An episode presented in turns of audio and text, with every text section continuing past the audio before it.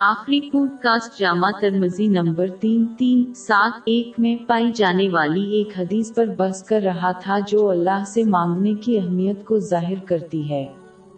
جامع ترمزی number تین، پانچ پانچ، چھ میں موجود حدیث میں حضور نبی اکرم صلی اللہ علیہ وآلہ وسلم نے نصیحت فرمائی کہ اللہ بہت شرمیلا اور فیاض ہے کہ اس بھکاری کو خالی ہاتھ پھیر دے جو اس کی طرف ہاتھ اٹھاتا ہے۔ انسان کو اللہ کی حمد کے ساتھ اللہ سے مانگنا شروع کرنا چاہیے اور ختم کرنا چاہیے۔ اور پھر حضور نبی اکرم صلی اللہ علیہ وآلہ وسلم پر درود بھیجنا۔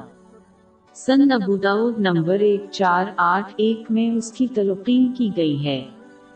در حقیقت جیسا کہ جامع ترمزی نمبر چار آٹھ چھ میں موجود ایک حدیث میں مذکور ہے کہ انسان کا اللہ سے مانگنا زمین و آسمان کے درمیان مولف رہتا ہے۔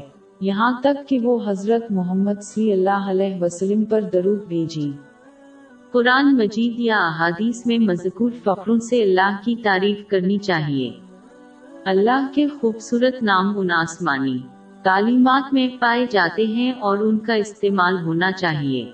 مثال کے طور پر باب انسٹھ آئی چوبیس۔ وہی خدا تمام مخلوقات کا خالق ایجاد و اختراع کرنے والا صورتیں بنانے والا اس کے سب اچھے سے اچھے نام ہیں۔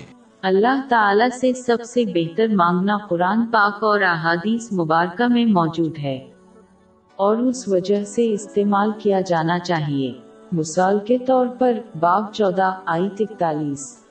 اے پروردگار حساب کتاب کے دن مجھ کو اور میرے ماں باپ کو اور مومنوں کو مغفرت کیجو۔